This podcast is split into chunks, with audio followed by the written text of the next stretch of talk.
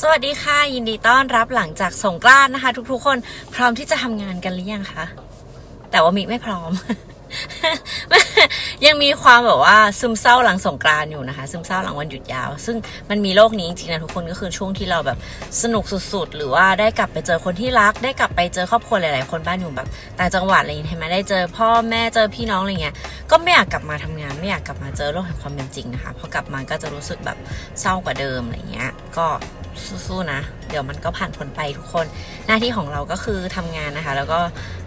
ได้ใช้วันหยุดอย่างเต็มที่อย่างมีความสุขที่สุดนะคะ ซึ่งก็รอกันอีกทีเดี๋ยวก็มีวันหยุดอีกค่ะ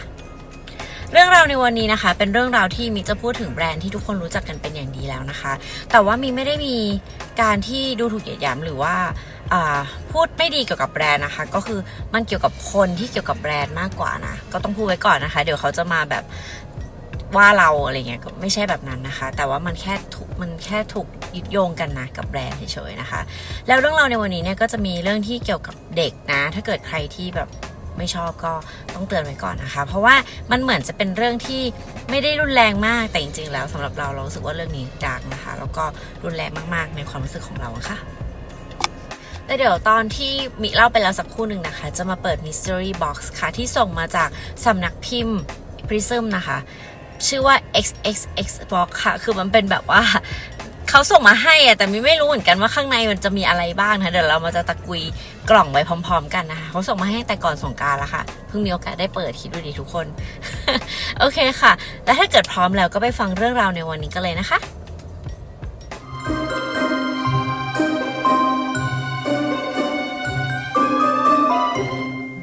เรื่องราวในวันนี้นะคะ จริง ๆ แล้วมันสามารถที่จะเป็นแรงบันดาลใจได้นะ ถ้าเกิดว่าไม่ได้แบบ turn ไปในทางที่ dark นะ แล้วจริง ๆ อาชีพของเขาหรือว่าสิ่งที่เขาเป็นเนี่ย ก็คือ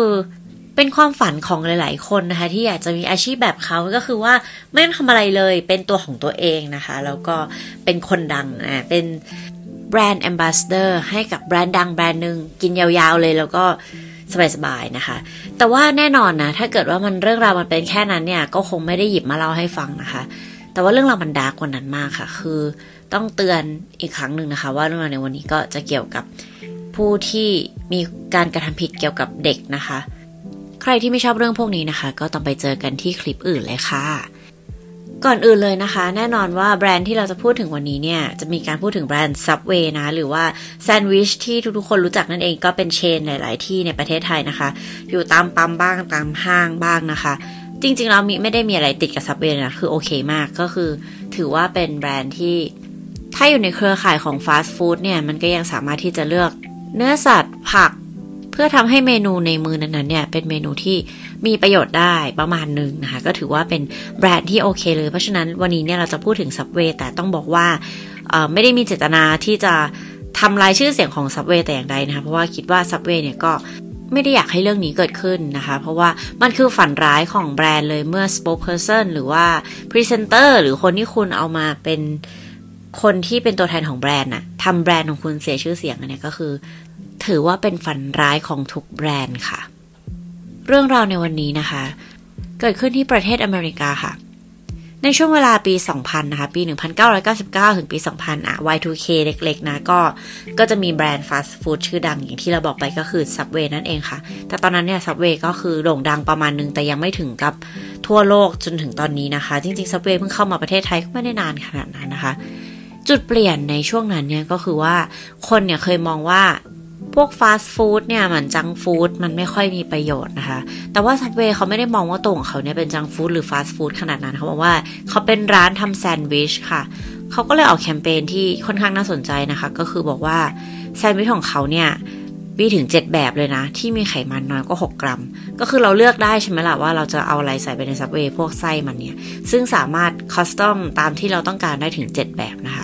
เพราะฉะนั้น Subway เนี่ยเขาก็มองว่าเออเขาก็เป็นฟาสต์ฟู้ดแหละ แต่ว่าเขา healthy นะอะไรเงี้ย จริงๆแล้วก็ไม่มีใครรู้หรอกค่ะ แคมเปญนี้คือมันก็ไม่ค่อยดังเท่าไหร่นะในตอนนั้นนะคะ แต่คราวนี้มีผู้ชายคนหนึ่งค่ะ เขาทำให้เรื่องราวในวันนี้เนี่ย หรือว่าแคมเปญนี้เนี่ยมันเปลี่ยนไปนะคะเจเรดโฟโกเกิดในวันที่ 23 สิงหาคมปี 1977 ค่ะ ที่อินเดียนาโพลิสรัฐอินเดียนานะคะ จจริง ๆ แล้วตัวของเขาตั้งแต่เด็ก ๆ เนี่ยก็เป็นเด็กที่ปกติค่ะล่าเริงทั่วไป แต่ว่าพอเขาเริ่มเริ่มโตประมาณแบบเจ็ดแปดขวบเนี่ยเขาเริ่มติดวิดีโอเกมนะคะติดมากๆ แล้วก็การที่พ่อแม่เนี่ยเป็นชนชั้นกลางถึงขั้นค่อนข้างมีฐานะ เขาก็แบบเลี้ยงลูกแบบให้กินอะไรก็ได้ที่อยากจะกินนะคะ ในช่วงเวลานั้นเนี่ยคือจังฟู้ดมันก็เร็วเนาะอะไรเงี้ยบางทีตอนเย็นก็กินพิซซ่า กินน้ำมันลม กินพวกมันฝรั่งทอดกินกินขนมอะไรเงี้ย ซึ่งเจเรตเนี่ยพอติดวิดีโอเกมมากๆเขาก็ขี้เกียจลุกเป็นที่อื่นค่ะ เขาก็จะแบบว่าเอาอาหารพวกนี้แหละ พวก junk food อะไรเงี้ยมาไว้รอบๆตัวนะคะ แล้วก็กินไปเล่นวิดีโอเกมไป ก็คือตั้งแต่โตมาเนี่ยก็ไม่ได้เป็นเด็กที่ active มาก เพราะฉะนั้นเขาก็เลยมีน้ำหนักตัวที่ค่อนข้างเยอะค่ะ แต่มันเยอะถึงขั้นที่แบบการใช้ชีวิตมันไม่ค่อยปกติอะค่ะ เขาไม่สามารถที่จะ ทำกิจกรรมเหมือนกับในเพื่อนวัยเดียวกันได้นะ เช่นออกกำลังกาย ไปเล่นสเก็ตบอร์ด วิ่งเล่น หรือว่าจะขับรถเล่นอะไรก็แล้ว แต่พวกเนี้ยคือมันเป็นเรื่องที่ยากสำหรับเขาค่ะ เพราะว่าด้วยความที่เขาน้ำหนักเกินนะคะ เขาใส่เสื้อผ้า size XXXXXL ถึงหกไหมเมื่อกี้มันเพราะมันหก XL ทุกคนแล้วก็คือรอบเอวของเขาประมาณหกสิบนิ้วอะ่ะ ก็คือมันเกินคำว่า plus size มาก ๆ แล้ว แล้วมันก็ไม่ healthy นะคะ คุณพ่อคุณแม่เนี่ยก็เป็นห่วงเกี่ยวกับสุขภาพของเขาค่ะ ก็เลยพาไปพบแพทย์นะ ซึ่งแพทย์ก็บอกว่า เฮ้ยเขาบวมน้ำนะ แล้วก็อาจจะเป็นโรคเบาหวานโรคหัวใจ อาจจะเสียชีวิตก่อนวัยอันควรได้ ถ้ายังไม่ปรับเปลี่ยนพฤติกรรมค่ะ เจเรตก็เลยอยากจะลดน้ำหนักแต่ก็ทำไม่ได้สักทีนะคะ จนเขาเข้าเรียนมหาวิทยาลัยอินเดียนา University Bloomington ค่ะ ในตอนนั้นเนี่ยสิ่งที่มันเป็นอะ่ะมันเริ่มกระทบแล้วจริง ๆ ทุกคนเพราะว่าชีวิตมหาวิทยาลัยกับชีวิตมปลายมันไม่เหมือนกันนะคือมปลายเนี่ย คุณอยากจะอยู่แต่บ้านอะไรพ่อแม่ก็อาจจะแบบไม่อะไร แต่การเข้ามาอยู่ที่มหาวิทยาลัยแล้วต้องอยู่ที่หอพักเนี่ย ก็คือมันจะต้องมีสังคมมีปาร์ตี้อะไรมากมาย เขาไม่สามารถทำได้ เพราะว่าด้วยน้ำหนักตัวของเขา แล้วมันทำให้เขาเนี่ยบางทีเหมือนกับ เผลอหลับไปในเวลาเรียนหรือหลับตามที่สาธารณะต่างๆ ค่ะ เพราะว่าเวลาน้ำหนักตัวเกินมากๆเนี่ย เวลาเรานอนเราอาจจะมีภาวะหยุดหายใจชั่วคราว มันทำให้เขาเนี่ยเหนื่อยมากๆค่ะ เขาก็เลยเหมือนเผลอหลับในที่ต่างๆ ซึ่งมันอันตรายถูกไหมคะคราวนี้เขาก็เริ่มรู้สึกแล้วว่าจริง ๆอะมันแบบเออน่ากลัวนะแล้วเขาก็ไม่อยากใช้ชีวิตอย่างนี้อีกต่อไปแล้วนะคะ จนมาถึงช่วงเวลาหนึ่งเป็นช่วงวันหยุดเหมือนสงการบ้านเราเนี่ยแหละ แต่ว่าเป็นช่วงวันหยุดสักวันหนึ่งที่ มหาวิทยาลัยนะคะ ที่ทุกคนเนี่ยจะกลับบ้านไปหาครอบครัวหรือว่าไปเที่ยวนะคะ แต่ว่าเจเรตเนี่ยเลือกที่จะอยู่ที่มหาวิทยาลัยค่ะ แล้วก็ไม่ทำอะไรเลย นอกจากกินซับเวย์ค่ะ การที่เขาเลือกกินซับเวย์เนี่ยไม่ใช่แปลเพราะว่าเขาไปดูแคมเปญมาแล้ว โอ้โหSubway เนี่ยมัน healthy มากเลยไม่ใช่นะคะ เป็นเพราะว่า Subway เนี่ยอยู่ห่างจากหอที่เขาพักแค่ประมาณ 19 ถึง เดินไปสิบก้าวคือถึงแล้ว เขาก็เลยเลือกที่จะกิน Subway ค่ะเขาเลือกกินเมนูที่แคลอรี่ต่ำนะคะ ตอนกลางวันเนี่ยก็จะกินไส้สมมติว่าเป็นไส้ไก่งวง ตอนเย็นก็จะกินเฉพาะ Subway ที่ข้างในมีแต่ผักเวจจี้อะไรแบบนี้ค่ะ แล้วก็กินโค้กแบบ Diet Coke นะคะ ก็คือไม่มีน้ำตาลนะ อาจจะกินมันฝรั่งสักถุงสองถุงต่อวันอะไรเงี้ย แต่คือโดยรวมแล้วการที่กินอย่างเงี้ยทุกวันอะ่ะ มันทำให้เขาน้ำหนักลดลงค่ะ เพราะว่าคือเขากินแคลอรี่ที่มันไม่ถึงกับที่ร่างกายจะต้องใช้เกินอะไรแบบนี้ค่ะ ซึ่งอันนี้ บอกไว้ก่อนนะว่าไม่แนะนำนะคะ ไม่ใช่เป็นการไดเอทที่ดี แล้วก็ไม่ได้เหมาะกับทุกๆ คนนะคะ อาจจะได้รับสารอาหารไม่ครบหรืออย่างไรก็แล้วแต่ แต่ด้วยความที่ตัวของเจเรตเนี่ยเขาตัวใหญ่มากๆ เพราะฉะนั้นการที่แบบอยู่ดีๆ กินน้อยลงทันทีเลยเนี่ย มันก็ทำให้น้ำหนักตัวเขาเนี่ย มันลดอย่างง่ายดาย เพราะว่าเขาตัวใหญ่มากๆไงทุกคนถ้าสมมติว่าบางคนน้ำหนักเกินนิดหน่อย กินเท่าเขาเนี่ยน้ำหนักก็อาจจะไม่ได้ลดนะคะ เจเรตก็กินอย่างนั้นไปอยู่ประมาณเกือบปีหนึ่งอะค่ะ ซึ่งมันทำให้เขาเนี่ยลดน้ำหนักได้เกินกว่าครึ่ง คือลดไปแบบร้อยโลทุกคน ลดจนแบบเพื่อนในมหาวิทยาลัยสมมติเดินผ่านคือจะไม่ได้นะ ว่า เอ๊ะ นี่ใครอะ่ะ เฮ้ยเจเรตหรออย่างเงี้ยเลยแบบ เฮ้ยงง แต่ว่านั่นแหละค่ะ ก็คือกลายเป็นคนใหม่เลยนะคะ แล้วมันก็ทำให้เขาเนี่ยเริ่มเข้าสังคมเริ่มอะไรมากขึ้นนะคะ คราวนี้มีเพื่อนในมหาวิทยาลัยค่ะ เขาเขียนคอลัมน์ให้กับมหาวิทยาลัยนี่แหละ ก็เขียนเกี่ยวกับการลดน้ำหนักของเจเรตนะคะว่าเขาใช้วิธีการกินซับเวย์อะไรแบบนี้นะ ซึ่งเรื่องราวเนี่ยมันก็ดังในเมืองขึ้นมาเริ่มดังในมหาวิทยาลัยนะคะ เป็นเจเรตคนที่แบบสามารถลดความอ้วนได้อะไรเงี้ย เขาก็เลยถูกสัมภาษณ์ในนิตยสาร Men's Health ซึ่งเขาก็ได้ไปลงคอลัมน์แบบ วิธีลดน้ำหนักบ้าๆบอๆที่ได้ผล คราวนี้มันก็เป็น viral ก่อนที่โลกนี้จะรู้จักคำว่า viral นะคะ เพราะว่าปีนั้นมันปี 2000 นะ Y2K นะ ยังไม่มีใครรู้จัก viral ด้วยซ้ำนะคะ แต่ว่า marketing ของ Subway เนี่ยเขาเห็นค่ะเขาเห็นแล้วเขาก็รู้สึกว่า เฮ้ยเรื่องราวอันนี้มันสามารถนำมาใช้เป็นแบบแคมเปญได้นะ มันน่าสนใจนะเออการที่คนคนหนึ่งเนี่ยลดน้ำหนัก แล้วก็ทางตัวของ Subway เนี่ยเขาก็พยายามที่จะดันแคมเปญนี้อยู่แล้วก็คือ เขาเป็น junk food หรือฟาสต์ฟู้ดที่มีเมนูที่ healthy นะคะ กินแล้วแบบไม่ค่อยอ้วนและแน่นอนเมื่อ Subway เนี่ยติดต่อมาหาเจเรตนะคะ พวกเขาก็เซ็นสัญญากันค่ะ แล้วเจเรตเนี่ยก็กลายมาเป็นเหมือน โฆษกหรือว่า spokesperson หรือว่า presenter ของ Subway นะคะ โฆษณาของเขาเนี่ย ออกไปทั่วประเทศเลย แล้วก็มีโฆษณา มีการถ่ายภาพนิ่ง มีการถ่าย ad อะไรต่างๆ ประมาณแบบ 200-300 ชิ้น คือเยอะมากๆนะ แล้วก็แบบบูมดังกลายเป็นคนดังนะคะ ภายในช่วงเวลาแค่เพียงแบบไม่กี่เดือน ทุกคนทั้งประเทศเนี่ย รู้จักเจเรตเป็นอย่างดีนะคะ เขาจะเรียกว่าเจเรต the Subway นะ หรือว่า Subway guy อะไรเงี้ยก็คือแบบหนุ่ม Subway นั่นเองนะ คือต้องบอกว่าตัวของเจเรตอะเขามีความเหมือนหนุ่มข้างบ้านอะก็คือเป็นคนที่เราพบเจอได้ตามห้างสรรพสินค้าทั่วไป อาจจะยืนเลือกนมข้างๆ เราในเซเว่นหรืออะไรแบบนี้คือเขาเป็นผู้ชายที่ดูแบบธรรมดามากๆ ใส่แว่นดูไม่มีพิษมีภัยนะคะ ก็แบบ plain ๆเนี่ยมันก็เลยทำให้ชาวบ้านทุกคนเนี่ยรู้สึกว่าตัวเองเนี่ยก็สามารถเป็นเหมือนเจเรตได้นะ เราสามารถเลือกกินอาหารที่ healthy แล้วก็ลดน้ำหนักเหมือนเจเรตได้นะคะ ด้วยความดังอย่างถล่มทลายของเขานะคะมันทำให้แบรนด์เนี่ยมีเสียงถึงผู้บริโภคมากขึ้นนะทำให้ยอดขายของ Subway เนี่ย พุ่งกระฉูดแบบ 18%หรือว่าแบบเป็นร้อยล้านดอลลาร์อย่างเงี้ยค่ะ นอกจากจะเป็นพรีเซนเตอร์ของ Subway แล้วเนี่ย ตัวของเจเรตก็กลายเป็นเหมือนกับ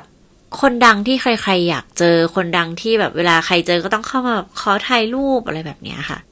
Subway เขามองเห็นนะคะว่าเจเรตเนี่ยน่าจะอยู่กับ Subway ไปยาวๆเลย เขาก็เลยเซ็นสัญญากับเจเรตค่ะ โดยการให้ค่าตัวก็คือปีละหนึ่งล้านดอลลาร์ แล้วก็ให้ค่าใช้จ่ายมันให้เงินเดือนนะคะ ทุกเดือนนะคะ เดือนละประมาณหนึ่งแสนดอลลาร์ตีเป็นเงินไทยก็เงินเดือนประมาณเดือนละ 3 ล้านกว่าบาทนะคะ แล้วก็ได้เงินอีกทุกปี ปีละ 34 ล้านฟีลเหมือนเป็นนักกีฬาค่ะ แต่ว่าไม่ต้องทำอะไรเลย สิ่งที่ต้องทำก็คือเป็น spokesperson นะคะ เป็นโฆษกให้กับแบรนด์ แล้วก็ออกงานตามที่แบรนด์ต้องการนะคะ เช่นการเปิดแฟรนไชส์ใหม่ และที่เป็นไฮไลท์ก็คือ การไปพูดให้กำลังใจในที่ต่างๆ โดยเฉพาะโรงเรียนที่มีแต่เด็กๆ ค่ะเจเรตโฟโกเนี่ยกลายเป็นฮีโร่ในสายตาของเด็กๆนะคะ แล้วก็สายตาของผู้ปกครองด้วยเช่นเดียวกันนะ ถ้าเกิดเขาจะไปที่โรงเรียนไหนเนี่ยก็จะมีเด็กๆ และผู้ปกครองเนี่ยอยากที่จะฟังเขาพูดมากๆค่ะ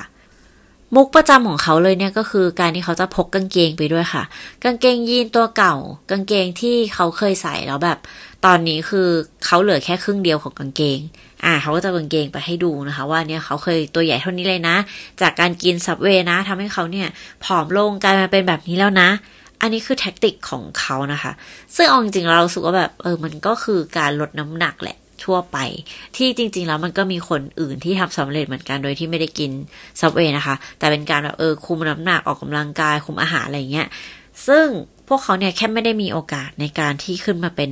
Subway Guy เท่านั้นเองค่ะ แต่ว่าเจเรตเนี่ยได้รับโอกาสนี้แล้วก็มันก็เป็นโอกาสที่ยิ่งใหญ่มากๆเลยนะคะเวลาเปิดกล่อง XXX box กันแล้วค่ะทุกคนก็คือ อยากให้ทุกคนเปิดเป็นเพื่อนมีนะคะ เพราะว่านี่เป็นครั้งแรกที่จะมีสำนักพิมพ์เขาส่งกล่องมาให้มีค่ะ ก็ไม่รู้เหมือนกันว่าข้างในเนี่ยจะมีอะไรบ้างนะคะ แต่ว่าถ้าเกิดว่าไม่อยากดูก็สามารถกดข้ามได้นะคะ เดี๋ยวจะทำสแตมป์ไว้ให้ค่ะ แต่จะดูไปด้วยกันก็ดีนะคะ มันจะได้ไม่เหงาเนาะ โอเค สิ่งนี้นะคะ จาก Prism นะคะก็คือสำนักพิมพ์นั่นเองเขาส่งกล่องที่จะเป็นแบบมัน mystery box มาให้นะ กล่องนี้เขาใช้คำว่า XXX box นะคะ ก็จะมี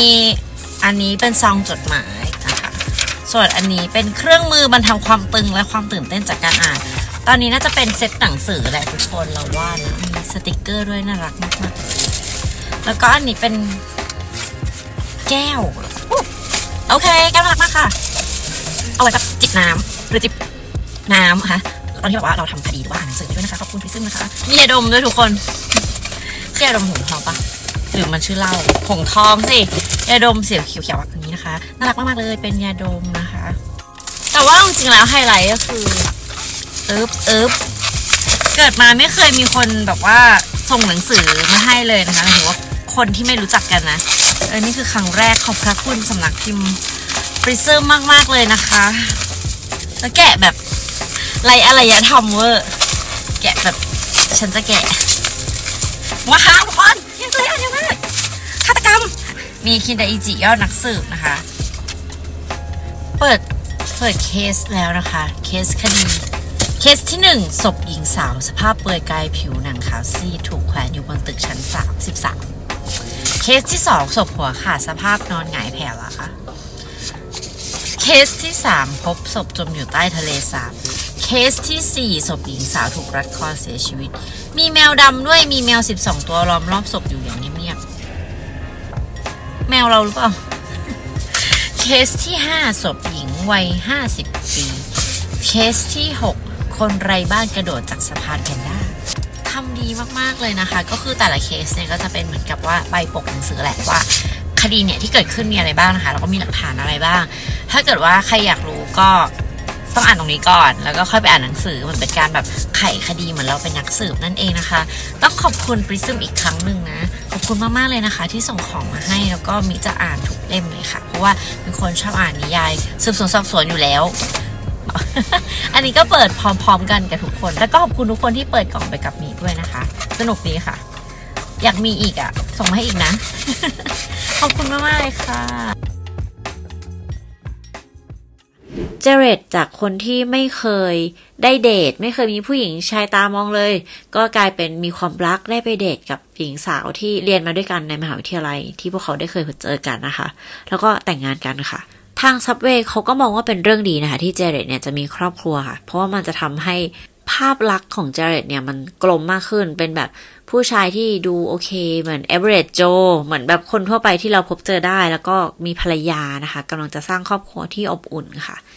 แต่ว่าเจเรตคนนี้ก็ไม่เหมือนเดิมแล้ว เพราะเขาคือเป็นคนดังเนาะเพราะฉะนั้นจริงๆแล้วเนี่ย เวลาเขาไปที่ไหนเนี่ยเขาก็มักที่จะมีกิ๊กมีอะไรซ่อนอยู่ตามที่ต่างๆเสมอนะคะ จนชีวิตแต่งงานของเขาผ่านไป 5 ปีค่ะ ภรรยาของเขาเนี่ย ก็ได้ยื่นฟ้องหย่า แล้วก็ยื่น uh, restraining order นะคะ ห้ามเข้าใกล้ เพราะว่าภรรยาเนี่ยบอกว่าเจเรตเนี่ยกลายเป็นคนที่ไม่เหมือนตอนแรกที่พวกเขาได้คบกัน กลายเป็นคนที่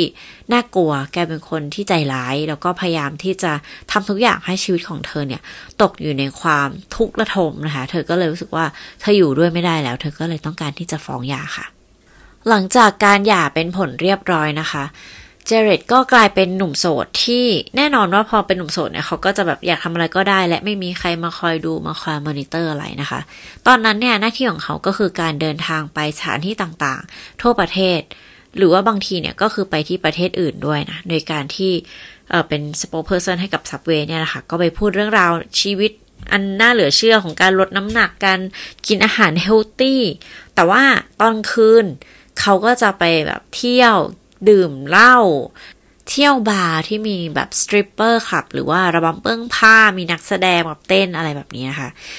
จนวันหนึ่งฟ้าเนี่ยก็ประทานให้เขาได้เจอกับเพื่อนค่ะ เพื่อนผู้ชายคนหนึ่งที่เจอกันในบาร์นี่แหละ ผู้ชายคนนี้เนี่ยชื่อว่ารัสเซลเทเลอร์ค่ะรัสเซลเทเลอร์นะคะ ก็ทำงานให้กับมูลนิธิ ต่อสู้กับโรคเบาหวาน นะก็แน่นอนทั้งคู่เนี่ยคุยกันเข้าใจ เพราะว่าตัวของรัสเซลเนี่ยเขาก็เป็นเหมือนคล้ายๆ โฆษกเหมือนกัน ส่วนตัวของเจเรตเนี่ยก็เป็น Subway Guy ที่ใครๆก็รู้จักนะคะ ทั้งคู่คุยกันถูกคอมากเลย เจเรตเนี่ยก็บอกให้รัสเซลเนี่ยลองเขียน speech หรือว่าสุนทราพจน์ค่ะแต่ว่าอาจจะไม่ได้แบบเป็นทางการมากเรียนท่านผู้มีเกียรติทุกท่านที่มาเจอผมในวันนี้อาจจะไม่ขนาดนั้นนะคะ เพราะว่าเขาพูดให้ส่วนมากแต่เด็กๆฟังอะไรเงี้ยอาจจะมีผู้ปกครองบ้างคุณครูแต่ว่า คือเขาต้องการแบบเออบทที่มันสนุกหน่อยไม่เหมือนใครอะไรเงี้ย ซึ่งรัสเซลเนี่ยก็เขียนให้เขาค่ะ แล้วพอเขานำไปพูดที่วันนี้เขาจะไปพูดเนี่ย มันก็ประสบความสำเร็จมากๆ ทุกคนเนี่ยก็อินไปกับสุนทราพจน์อันนี้ทำให้ตัวของเจเรตเนี่ยยิ่งประทับใจในรัสเซลเทเลอร์มากขึ้นไปอีกนะคะ ต้องบอกว่าเราว่าเจเรตอาจจะไม่ใช่คนที่มีเพื่อนเยอะมากอยู่แล้วนะคะ ก็ทั้งคู่ก็เลยกลายเป็นตัวติดกันสนิทกันมากๆค่ะ และในตอนนั้นเนี่ยเจเรตก็เปิดมูลนิธิเป็นของตัวเองนะคะ ชื่อว่า The Jared Foundation เป็นองค์กรมูลนิธิที่ไม่แสวงหากำไร ต่อสู้โรคอ้วนในวัยเด็กนะคะแต่จริงๆแล้วเนี่ย ถ้าเกิดว่าใครที่คลุกคลีกับคดีอะไรแบบนี้ก็จะรู้อยู่แล้วว่าเวลาเป็นคนดังเนี่ยเขาก็มักจะเปิดมูลนิธิค่ะ เพื่อเอาไว้เลี่ยงภาษี อย่าง คาเดเชียนเองเนี่ยตระกูลคาเดเชียนเจนเนอร์สเขาก็จะมีโบสถ์เป็นของตัวเองค่ะ เพราะว่าเงินเมื่อมันผ่านโบสถ์หรือผ่านวัด หรืออะไรพวกนี้มาแล้วเนี่ยมันก็จะถูกกลายมาเป็นเงินที่ไม่ผิดกฎหมาย แล้วก็ไม่สามารถที่จะ ตรวจสอบยอดเงินที่ชัดเจนได้นะคะ คืออันนี้ที่กล้าพูดว่าคืออย่าง Jared Foundation เนี่ย คือเป็นมูลนิธิที่เปิดมาเพื่อบังหน้าเลย เพราะว่ามันก็มีการสืบทางที่มาที่ไปของเงินแล้วในตอนจบก็คือ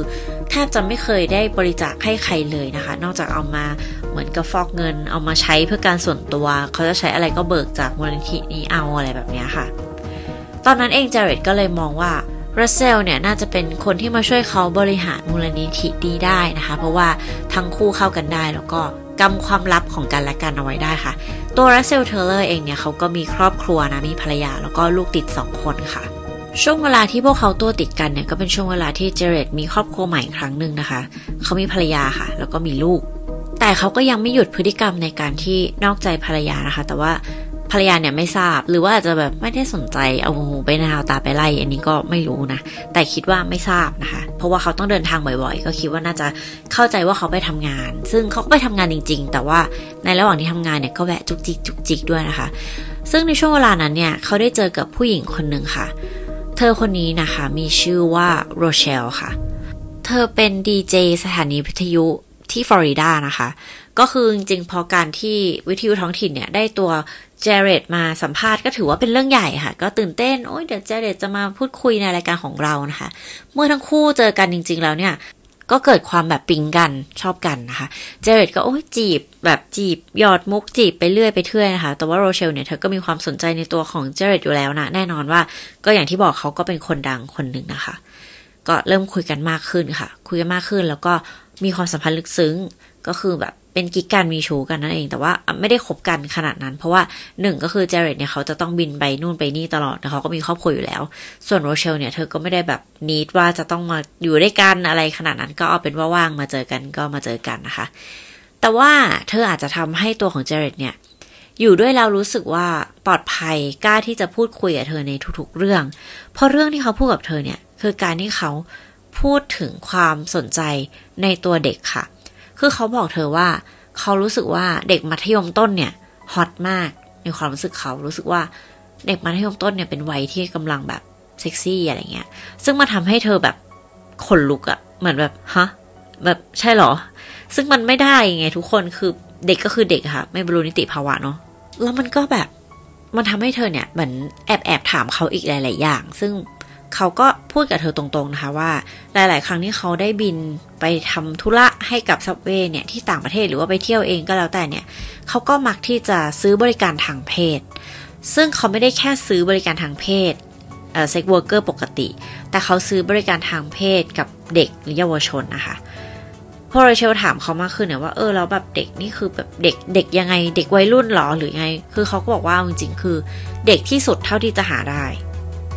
ประมาณนั้น และเขาก็พูดถึงประเทศไทยค่ะ คือเขาบอกว่าเขาชอบเดินทางมาที่ประเทศไทยและอินโดนีเซียมากๆ ประเทศไทยเนี่ยเป็นประเทศที่เขาชอบมากเพราะว่าเหมือนกับเขาจะทำอะไรก็ได้ แล้วแบบคุณไม่รู้หรอกว่าแบบเราสามารถที่จะแบบทำอะไรได้มากแค่ไหนในประเทศไทยนะคะ ซึ่งฟังด็อกิเมนทารีแล้วก็รู้สึกว่าแบบรู้สึกแย่ ทุกคนรู้สึกแย่รู้สึกอาย แต่ก็รู้สึกว่าเข้าใจได้ คือเรารู้อยู่แล้วในประเทศเรามีปัญหาอะไรบ้างนะคะ เราไม่ใช่แบบหน่วยงานของรัฐนะที่ไปเดินพัทยาแล้วบอกว่าเอ้ยไม่มีการขายบริการทางเพศนะอะไรเงี้ยโอเค ข้ามกลับมาที่เรื่องเจเรตนะคะ ก็เนี่ยแหละค่ะคือสิ่งที่โรเชลเนี่ยพยายามที่จะหลอกถามนะเพราะเธอรู้เรื่องราวเหล่านี้เนี่ย เธอก็ไม่สามารถที่จะอยู่นิ่งเฉยได้อีกต่อไป ตัวของเธอเองเนี่ยก็มีลูกนะคะ ลูกชายกับลูกสาว เธอก็เลยติดต่อไปที่ตำรวจค่ะ เธอติดต่อไปที่ FBI เลยนะคะว่า เฮ้ยคุณเจเรตโฟโกคนนี้เนี่ยเขามีความ ต้องการแบบนี้นะ เขามีความชอบแบบนี้นะ และเขาก็ยอมรับกับเธอโดยตรงเลยว่าเขาเนี่ยเคยซื้อบริการทางเพศ underage ต่างๆ มากมายนะคะแต่ว่าทาง FBI เนี่ยก็บอกว่าเราไม่สามารถที่จะทำอะไรกับเรื่องนี้ได้ เพราะว่าสิ่งที่เจเรตพูดเนี่ยอาจจะเป็นแค่เพียงสิ่งที่เขาชอบ แล้วเขาก็มโนขึ้นมาก็ได้แล้วเขาก็โม้ขึ้นมาอะไรแบบนี้มันอาจจะไม่มีจริงไม่ได้ทำจริงนะคะ เพราะว่าตำรวจเนี่ยไม่สามารถที่จะทำอะไรได้เลย จนกว่าที่จะมีหลักฐาน เช่น การครอบครองอ่า CP อะนะเดี๋ยวต้องมีคนถามว่า CP คืออะไร มันก็คือภาพที่เกี่ยวกับเด็กที่มันผิดกฎหมายค่ะ เพราะว่าบางคำพูดไม่ค่อยได้นะคะ เดี๋ยว YouTube เขาจะแบบทุบหลังเรานะคะ โอเค ก็ประมาณนั้น หรือว่าจะมีหลักฐานอะไรอื่น ๆ ที่สามารถที่จะยืนยันได้ว่าเจเรตเนี่ยเขาได้ทำสิ่งเหล่านี้จริง ๆ อะไรเงี้ย ซึ่งถ้าเกิดคุณอยากจะช่วยเราก็คือคุณจะต้องอัด conversation หรือว่าบทสนทนาที่พวกคุณคุยกัน การอะไรต่างๆ เนี่ย เพื่อที่จะหาหลักฐานให้ได้ค่ะว่าเจเรตเนี่ยเขาทำอย่างว่าไหม ซึ่งโรเชลเนี่ยเขาพยายามที่จะคุยกับเจเรตเพื่อที่จะหาหลักฐานนะคะในการที่จะมาตัวให้ได้ เป็นเวลาสี่ห้าปีทุกคน สี่ห้าปีที่เราต้องคุยเรื่องพวกนี้ ถ้าเราไม่อินนี่คือเราจะอ้วกนะนึกออกใช่ไหมคือมันแบบ เออหรอเด็กหรอเออ ยังไง ก็คือเราถ้าเป็นคนทั่วไปคงแบบไม่ไม่อยากยุ่งไม่อยากฟังแต่ว่าโรเชลก็ทำค่ะ กลับมาที่เพื่อนสนิทของเจเรตนะคะรัสเซลเทเลอร์นั่นเองค่ะ ผู้ที่ดูแลมูลนิธิ Jared Foundation ด้วยนะคะการที่ทั้งคู่เนี่ยจะต้องเดินทางบ่อยมากๆเนี่ยมันทำให้ออฟฟิศ Jared Foundation เนี่ยไม่มีใครดูแล ตัวของรัสเซลเนี่ยก็กลัวกลัวเดี๋ยวจะมีคนมาขโมยของหรือเปล่านู่นนี่เขาก็เลยทำการติดกล้องค่ะ ติดกล้องไว้ในเอ่อห้องห้องเล็กๆ เป็นแบบห้องทำงานอะไรเงี้ยแต่สิ่งที่เขามาพบเจอในกล้องก็คือว่าเขาดันได้เจอภาพวิดีโอ CP ค่ะ เด็กสองคนก็คือเป็นแฟนกันแหละ แต่ว่าทั้งคู่เนี่ยอายุยังไม่ถึงยังไม่บรรลุนิติภาวะนะคะ ทั้งคู่เนี่ยแอบมามีอะไรกันในห้องทำงานของเขาทำให้เขาเนี่ยได้ material อันนี้มาวิดีโอเนี้ย แล้วเขาก็แบบเหมือนอยากจะเอาไปโชว์ให้กับอ่าเจเรตดูนะคะ ว่าแบบเออเนี่ยเนี่ยคุณรู้ไหมมีอย่างนี้เกิดขึ้นนะอะไรเงี้ย ซึ่งเจเรตเนี่ยสนใจมากๆ สนใจอีวิดีโอนี้มากๆ ต้องแบบส่งมาให้ดูเดี๋ยวนี้เลยนู่นนี่นั่นโน่นเมื่อได้เห็นวิดีโอแล้วนะคะ แทนที่เจเรตเนี่ยจะรู้สึกว่าเฮ้ยอันนี้แบบผิดนะ ต้องรีบลบทิ้งทำลายทิ้งเราไม่สามารถที่จะแบบรับรู้เรื่องนี้ได้เพราะมันผิดกฎหมายอะไรเงี้ยเขาก็บอกให้รัสเซลเนี่ยติดกล้องเพิ่มค่ะ ในทุกที่ที่จะมีเด็กเข้าไป ทำอะไรก็แล้วแต่ในมูลนิธิอย่างเช่นอาจมีจะมีงานกีฬาสีสมมุติหรือว่าจะแบบเออจะมาเล่นบาสเกตบอลกันหรืออะไรเงี้ยก็จะมีการเปลี่ยนเสื้อผ้าอะไรแบบนี้ใช่ไหมคะ ซึ่งเขาก็จะติดกล้องค่ะ ซึ่งตัวของเจเรตเนี่ยชอบดูทั้งเด็กผู้หญิงแล้วก็เด็กผู้ชายนะคะหรือว่าซื้อบริการทางเพศเองเนี่ยเขาก็สามารถซื้อได้ทั้งผู้หญิงและผู้ชายเช่นเดียวกันค่ะ ขอให้เพียงแต่มันอายุน้อยมากๆเท่านั้น ซึ่งแปลว่าทั้งคู่เนี่ยจะครอบครองสื่อ ลามกอนาจารเกี่ยวกับ CP เยอะมากๆค่ะ แต่ว่าพอเหมือนกับทุกอย่างอะคือพอเราได้รับแบบภาพสมมตินะเด็กเปลี่ยนเสื้อผ้าแบบโป๊อะไรเงี้ย มันอาจจะไม่พอสำหรับเขา เขาก็เลยไปตามล่าซื้อพวกวิดีโอที่มันผิดกฎหมายค่ะ CP นะใน dark web อะไรต่างๆ พวกนี้ก็คือซื้อมาเก็บไว้ครอบครองนะคะ ซึ่งเจเรตเนี่ยจะเรียกตัวเองกับรัสเซลนะว่า daddy ค่ะ daddy ต้องการภาพ daddy ต้องการวิดีโอทำนู่นทำนี่ให้หน่อย เพราะว่าเจเรตเนี่ยเขามองว่าตัวของเขาเนี่ยเป็นคนให้อะไรต่างๆ ในชีวิตของรัสเซลค่ะ เช่น ซื้อบ้านให้บ้านหลังหลังเบ้อเร่อเลย ซื้อรถเบนซ์ให้ ซื้อทุกอย่างทริปที่ไปเนี่ย นอนโรงแรมแบบ 5 ดาวตลอด ไม่ว่าจะเดินทางมาที่ไหนจากประเทศไทยเองก็แล้วแต่ทุกอย่างคือแพงที่สุดดีที่สุดอะไรแบบนี้นะคะ ก็คือตัวของรัสเซลเนี่ย ต้องมาเป็นเหมือนกับคนที่คอยจัดหาอะไรต่างๆ ให้กับเจเรตค่ะ แต่ว่าลาเซลเองเนี่ยเขาก็ไม่ได้รู้สึกแย่อะไรกับเรื่องนี้นะคะ ต้องบอกก่อนว่า เพราะว่าเขาเนี่ยก็จริง ๆ เขาก็เติบโตมาในครอบครัวที่ไม่ดีนะ หมายถึงว่าทางพ่อและแม่เนี่ยก็ปล่อยให้เขาถูกล่วงละเมิด แล้วก็มีการทำร้ายร่างกายทารุณกรรมต่างๆ นานามาตั้งแต่เด็กทำให้รัสเซลเนี่ยมีด้านที่เป็น submissive นะคะ หรือว่าด้านที่อยากจำนน ต่อใครสักคนหนึ่งยอมทำตามใครสักคนหนึ่งซึ่งในในตอนเนี้ยทั้งคู่มีความสัมพันธ์กันคือรัสเซลแล้วก็เจเรตแต่ไม่ใช่ความสัมพันธ์ที่อ่ามีเรื่องของเพศเข้ามาเกี่ยว แต่มันเป็นความสัมพันธ์ที่นายกับทาสในอีกแบบหนึ่งอะค่ะ แต่ว่าลึกๆมันก็อาจจะเป็นเกี่ยวกับเรื่องเซ็กส์ก็ได้นะคะ เราก็ไม่รู้เหมือนกัน คราวนี้เอ่อตัวของรัสเซลเทเลอร์อย่างที่เราบอกนะคะ เขามีภรรยาแล้วก็ลูกอยู่แล้ว ซึ่งลูกเนี่ยเป็นลูกติดของทางภรรยานะคะ แต่ว่ารัสเซลกับภรรยาของเขามีความสัมพันธ์แบบ open marriage นะคะ ก็คือไม่จำเป็นต้องผัวเดียวมีเดียว แล้วก็ทั้งคู่เนี่ยเป็น swinger ค่ะ ก็จะไปร่วมงาน swinging ต่างๆ อะไรแบบนี้อยู่แล้ว แล้วก็ชอบสัตว์ด้วยนะคะ ก็คือมีรสนิยมในการที่มี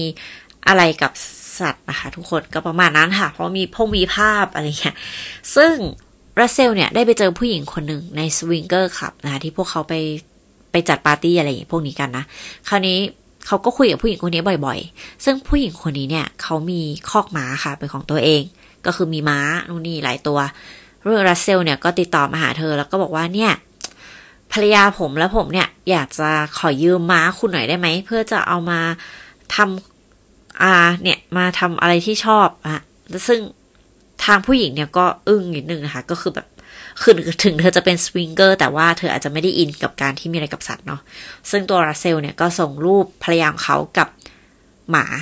สุนัขอะมาให้ดูนะซึ่งเขาก็แบบผู้หญิงคนนี้ก็เริ่มแบบฮะเดี๋ยวก่อนใจเย็นแป๊บหนึ่งอะไรยังไงนะอะไรเงี้ย ซึ่งรัสเซลเนี่ยก็บอกว่าเออก็หยอกหยอกล้อๆอะไรกันไปทำให้เขาเนี่ยหลุดออกมาว่าเขาเนี่ยชอบแบบ CP นะฮะชอบแบบ underage เด็กที่ยังไม่บรรลุอะไรเงี้ย ซึ่งผู้หญิงคนนี้ก็ คือเราว่าเขารับไม่ได้ลึกๆแล้วเขารับไม่ได้ แต่ว่าเขาก็พยายามถามว่า แล้วคุณยังไงคุณไปเจอที่ไหนอะไรเงี้ย มันทำให้ราเซลเนี่ย ส่งรูป CP เนี่ยมาให้เธอ ซึ่งอันเนี้ยคือเรื่องใหญ่ต้องบอกว่า จริง ๆ แล้วในทุกประเทศอะค่ะ คือการครอบครองรูปวิดีโออะไรก็แล้วแต่หรือการรับส่งอะไรพวกเนี้ยที่เด็กยังไม่บรรลุนิติภาวะเนี่ยคือติดคุกหัวโตนะคะ ซึ่งผู้หญิงคนนี้เนี่ยก็ตกใจค่ะ ที่ได้รับรูปก็เลยแจ้งตำรวจ คราวนี้มันเริ่มมีหลายเคสละ ในการแจ้งตำรวจว่า เฮ้ยรัสเซลเทเลอร์เนี่ย ที่ทำงานกับเจเรตเนี่ยเขาครอบครอง CP นะ คุณต้องไปตรวจสอบนะ อะไรเงี้ยค่ะ ในระหว่างที่ตำรวจกับบิวเคสกันไปนะคะ โรเชล ผู้หญิงคนแรกที่เป็นดีเจเนี่ย ก็คุย พยายามที่จะคุยกับเจเรตไปหาหลักฐานด้วยตัวเองก็ว่ากันไปนะคะ เจเรตเนี่ยก็บอกกับเธอว่า ในเมื่อคุณโอเพนขนาดนี้แล้วอะเหมือนแบบคุยกับผมได้เกือบทุกเรื่องแล้วเนี่ย ผมสามารถติดตั้งกล้องในห้องของลูกคุณได้ไหม คือถ้าต้องติดเนี่ย คุณจะเลือกลูกสาวหรือลูกชายเนี่ยให้เลือกเลยแบบ ใครก็ได้ ผมได้หมด ซึ่งมันทำให้โรเชลเนี่ย คือไม่ได้แล้วไม่ได้อีกต่อไปแล้วนะคะ เธอก็คือแบบรวบรวมหลักฐานทุกอย่างแล้วก็แบบไปแจ้งตำรวจอีกครั้งหนึ่ง ซึ่งคราวนี้ตำรวจเนี่ยเริ่มมีอะไรมากขึ้นแหละในการที่จะบิวเคสที่จะจับทั้งสองคนนะคะ แต่ว่า Russell Taylor เนี่ยเป็นเป้ามากกว่า เพราะว่าเขาได้ส่ง CP เนี่ย มาให้ผู้หญิงคนนั้นที่เป็นเจ้าของม้าอะมันคือการครอบครองแหละ มันสามารถที่จะบุกจับได้นะคะ ในระหว่างที่ตำรวจกับบิวเคสกันไปเจเรตเนี่ยก็ต้องไปงานมูลนิธิที่นิวยอร์กค่ะ พักโรงแรมพลาซ่าอย่างดีเลยนะคะงานอันนั้นเป็นงานเกี่ยวกับการวิ่งมาราธอนซึ่งเขาก็ต้องแบบไปร่วมงานในฐานะคนที่ healthy อะลดน้ำหนักอะไรแบบนี้นะคะ แต่จริงๆ แล้วสิ่งที่เจเรตไปทำก็คือว่าเขาเนี่ย ไปซื้อบริการเด็ก ที่อายุ 17 ค่ะ คือถือว่าบรรลุนิติภาวะเรามั้งในนิวยอร์กนะ ถ้าเราจะไม่ผิดนะ อาจจะอึ้งนิดนึงว่าแบบหรอ แต่ใช่ค่ะ เหมือนจะบรรลุแล้ว แต่ว่าสิ่งที่ทำให้มันแบบ peak ขึ้นไปเนี่ยก็คือว่าหลังจากที่เขาซื้อบริการแล้วเรียบร้อยเนี่ยเขาก็มีการติดต่อกับผู้หญิงคนนี้เด็กผู้หญิงคนนี้ ว่า เออเป็นยังไงจ้านู่นนี่นั่นโน่น เธอสามารถหาคนที่เด็กกว่าเธอให้ฉันได้ไหม เธอมีญาติไหม อะไรแบบนี้ค่ะ คือเป็นเป็น message ประมาณเนี้ยว่าแบบหาช่วยถ้าเธอหาญาติได้อายุต่ำกว่าสิบหกฉันจะจ่ายเธอเท่านี้เท่านี้นะ ยิ่งถ้าเกิดพิสูจน์ได้ว่าอายุเท่านี้เท่านี้นะ จะยิ่งจ่ายให้อย่างเยอะเลยอะไรอย่างเงี้ยค่ะ ซึ่งสุดท้ายแล้วเนี่ยอีแชทอันเนี้ยมันก็กลายมาเป็นหลักฐานในการที่ซื้อบริการ underage หรือว่าเด็กที่ยังไม่บรรลุนิติภาวะนั่นเองนะคะจนสุดท้ายค่ะ ในปี 2015 ค่ะ รัสเซลเทเลอร์คือคนแรกที่ถูกจับ คือตำรวจเนี่ย FBI บุกบ้านแบบถีบประตูเข้ามาเลยเหมือนในหนัง FBI ทุกคนหมอบอยู่เฉยยกมืออะไรก็ว่าไปนะคะ ซึ่งตัวของรัสเซลเทเลอร์เนี่ยก็ถูกตำรวจรวบไป แล้วพอตำรวจค้นบ้านนะคะ ก็เจอแบบเยอะมากๆอะค่ะ ทั้งแบบตามไดฮาร์ดไดรฟ์ thumb drive คอมพิวเตอร์มือถือทุกอย่างที่ครอบครองสื่อลามกอนาจารเกี่ยวกับ เด็กที่ยังไม่บรรลุนิติภาวะนะคะ แน่นอนนะคะว่า Russell Taylor เนี่ยเขาเป็นกรรมการบริหาร The Jared Foundation หรือว่ามูลนิธิของ Jared นั่นเองนะมันก็กลายเป็นข่าวดังมากเลยว่า หัวหน้ามูลนิธิครอบครองสื่อลามกอนาจารอะไรก็ว่าไป ตัวของเจเรตเนี่ยก็รีบออกมาให้ข่าวเลย เฮ้ยทางผมเนี่ยไม่รู้เรื่องเลยนะแบบน่าเกลียดมากผมขอแบบประนามการกระทำบลาบลาบลานะคะ แล้วก็ใช้ชีวิตเหมือนเดิม หมายถึงว่าออกงาน เจอเด็กมากมาย คือตลอดเวลาเนี่ยเจเรตเนี่ยเขาดังมาทั้งหมด 15 ปีนะทุกคนตั้งแต่ปี 2000 ตอนนี้ 2015 15 ปีที่เขาเจอเด็กเป็นแบบแสนแสนคนอะเพราะว่าเขาไปพูดตามโรงเรียนแล้วก็มีเด็กมาถ่ายรูปมีแบบคือไม่ว่าเขาจะอยู่กับเด็กที่ไหนทุกคนก็โอเค เพราะว่ามองว่าเขาเป็นแบบคนที่ไม่ได้น่ากลัวอะไรอะไรเงี้ยซึ่งก็ไม่รู้ว่าจริง ๆ แล้วเขาได้ล่วงละเมิดอะไรกับเด็กไปกี่คนแล้วบ้างนะคะ คราวนี้หลังจากที่รัสเซลเทเลอร์เนี่ยถูกจับไปเนี่ย แน่นอนว่าเขาก็ต้องให้การที่มันช่วยตัวของเขาได้มากที่สุดนะคะ เขาก็บอกกับ FBI ว่า คือเขาอะครอบครองจริง ๆ แต่สิ่งที่เขาทำอะเขาทำให้กับนายของเขาต่างหาก ซึ่งก็คือเจเรตโฟโกนั่นเอง หรือว่าแดดดี้นะคะ จนอีกหนึ่งเดือนถัดมาเนี่ยตำรวจก็บุกจับเจเรตโฟโก The Subway Guy นะคะ ไม่ต้องสืบเลยค่ะ เพราะว่าหลังจากที่ถูกจับปุ๊บซับเวย์ก็ตัด ความสัมพันธ์ทั้งหมดกับเขานะคะ แล้วก็ปลดออกจากโฆษณา แล้วก็แบรนด์ลบภาพทุกอย่างออกหมด เพราะว่ามันคือหายนะของแบรนด์นะคะ จริง ๆ แล้วเนี่ยยังมีอีกคนหนึ่งนะที่แจ้งกับทางซับเวย์ก็คือเป็นเหมือนกับเจ้าของแฟรนไชส์ค่ะ แต่ว่าเธอเป็นผู้หญิง แล้วก็เธอเนี่ยมีความสัมพันธ์กับเจเรตเช่นเดียวกัน ก็คือผู้ชายคนนี้นะคะ ทั้งผู้ใหญ่เด็กอะไรก็ได้หมดนะ แล้วก็พอมีความสัมพันธ์กันเนี่ย เจเรตก็อย่างเหมือนกับโรเชลเลยค่ะ คือเขาก็พูดว่าเขาเนี่ยสนใจในตัวเด็กเขาชอบเด็กเขาอะไรประมาณเนี้ย ซึ่งมันทำให้เจ้าของแฟรนไชส์ผู้หญิงคนนี้เขาก็แบบเฮ้ยอะไรอะ่ะ เขาก็เลย report เรื่องนี้นะคะ ไปที่สำนักงานใหญ่ไปที่ CEO เลยนะคะว่า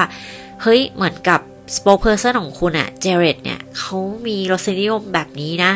มันไม่ได้นะ แล้วคุณแบบ ให้เขาทำงานเกี่ยวกับเด็ก มันยิ่งไม่ได้ใหญ่เลยแบบนี่นั่นโน่นนะคะ แต่ว่าทาง CEO เนี่ยก็เหมือนกับเมินๆไปค่ะ แบบเอ้ยไม่หรอกก็ไม่มีอะไรหรือเปล่าอะไรอย่างเงี้ยก็จริงๆแล้วมันก็เลยเหมือนเป็นการหินหินว่าเหมือนกับทางซับเวย์เนี่ยเขาจะรู้อยู่แล้วประมาณหนึ่งนะคะเกี่ยวกับพฤติกรรมของเจเรตแต่อาจจะไม่รู้ลึก แต่เราคิดว่าน่าจะรู้นะ ไม่รู้สิ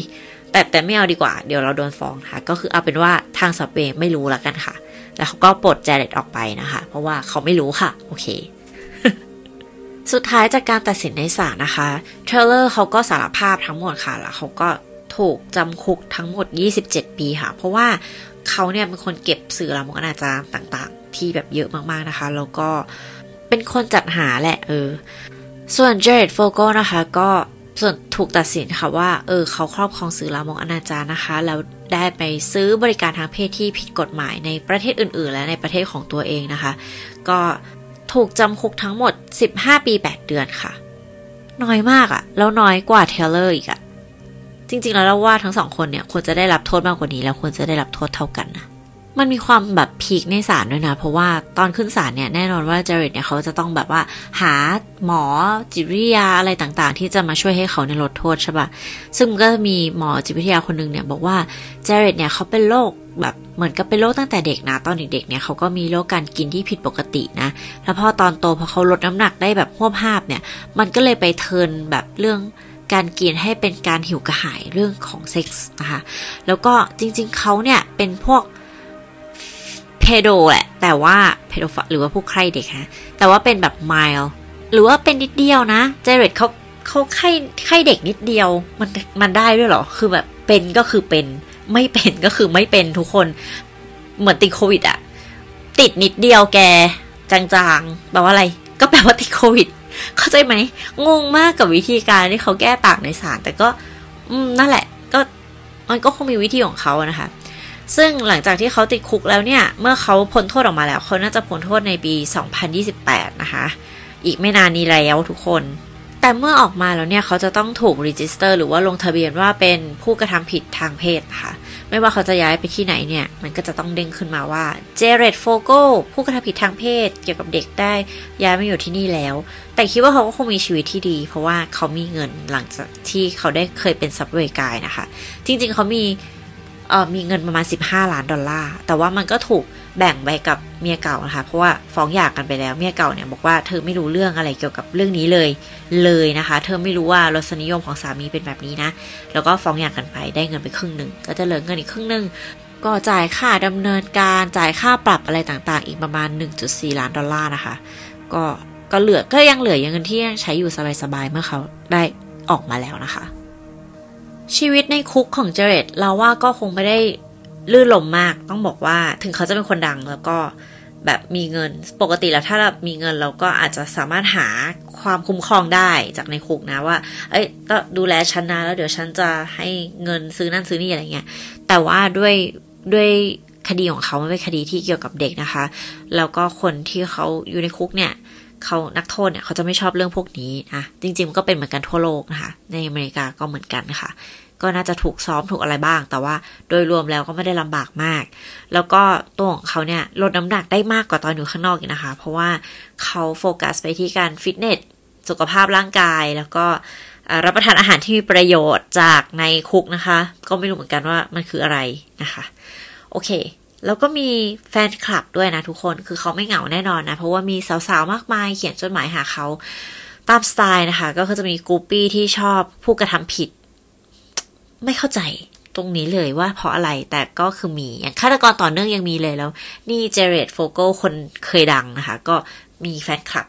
เขียนจดหมายพูดคุยด้วย แล้วก็มีการคุยโทรศัพท์ด้วยนะคะ แล้วสายมันหลุดออกมาทุกคนเราก็ได้ฟังนะคะ ก็คือแบบ เออเออก็ค่อนข้างแย่ ก็เหมือนแบบเออเธอส่งรูปให้ฉันดูได้เลย ผู้หญิงก็ถาม มันส่งได้ประมาณไหนหรอรูปประมาณไหนที่ส่งไม่ได้อะไรเงี้ยเจเรตก็เออส่งส่งมาได้เลยแบบ ฉันชอบดูหน้าอกอะไรอย่างเงี้ยก็ว่าไป คือแบบไม่ได้มีความสลดอะไรใด ๆสำหรับเรานะ ก็เออ ประมาณนั้น ในปี 2015 นะคะ ทนายของโฟโกก็ได้ยื่นคำร้องอุทธรณ์อีกครั้งหนึ่งค่ะ เพราะว่าทางเจเรตโฟโกเนี่ยเขามองว่าผู้พิพากษาในตอนนั้นเนี่ยลำเอียงค่ะ เพราะว่าผู้พิพากษาเนี่ยมีลูกนะคะ มีลูกในวัยที่แบบก็เป็นวัยที่เจเรตบอกว่าเขาชอบอะ ก็เลยมองว่าเนี่ยอลำเอียงชัว คือแบบ เรางงมากอะเราสึกว่าแบบ ไม่ต่อยฉันไม่มีลูก ฉันก็อยากจะพิพากษาให้เธอหนักกว่านี้ จ้า